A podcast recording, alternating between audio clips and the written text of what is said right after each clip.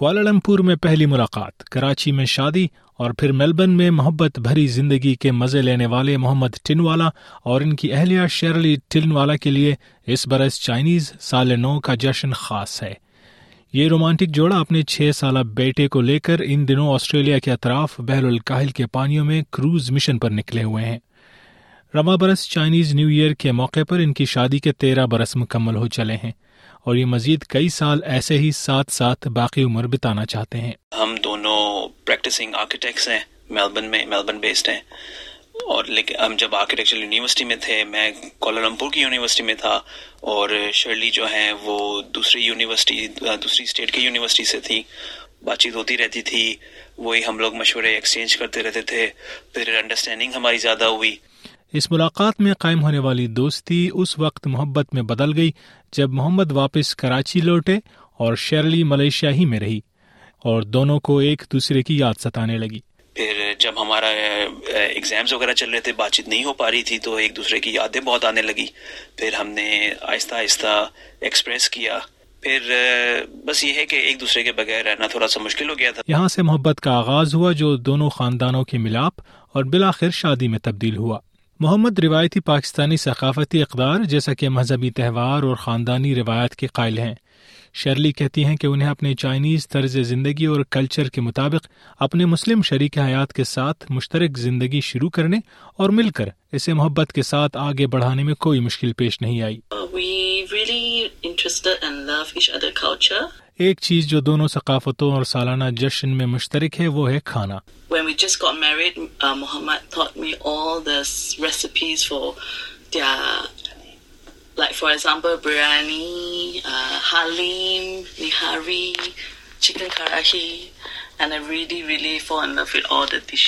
uh, کے بقول Chinese new year پر خاص اہتمام کے ساتھ کھانا تیار کیا جاتا ہے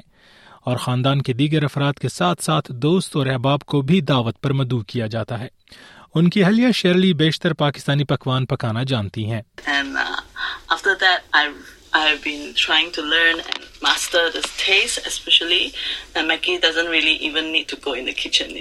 محمد کہتے ہیں کہ ان کی شادی سے دونوں طرف کے دوست اور احباب اور عزیز و قارب ایک دوسرے کے کلچر اور اقدار سے زیادہ آگاہ ہوئے ہیں اور نت نئے کھانوں کا مزہ لے رہے ہیں کافی چیزیں بہت ہی سملر ہیں ٹھیک ہے جیسے کہ اگر میں مثال دوں آپ کو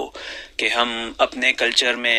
جو اپنے سے بڑے لوگ ہوتے ہیں ان کی جیسے عزت کرتے ہیں رسپیکٹ کرتے ہیں تو وہ دونوں کلچر میں یہ چیزیں کافی امپورٹنٹ ہیں تو یہ جو سملارٹیز تھیں ہمیں ایک دوسرے کے لیے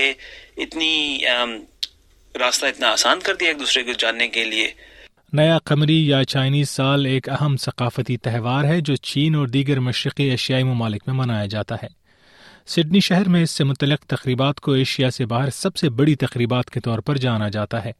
کیلنڈر کی مناسبت سے اس نئے سال کا دن ہر سال مختلف ہوتا ہے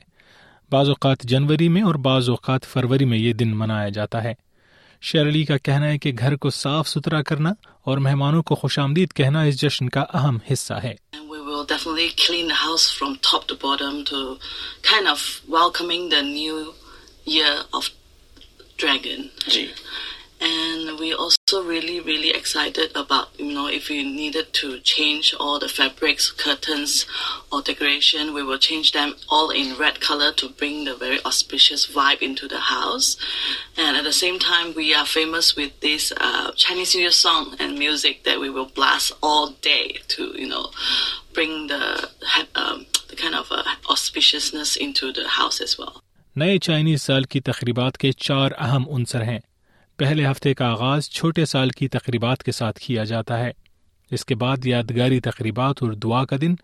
اس کے بعد نئے سال کی شام دوبارہ ملنے اور تحفے دینے کا دن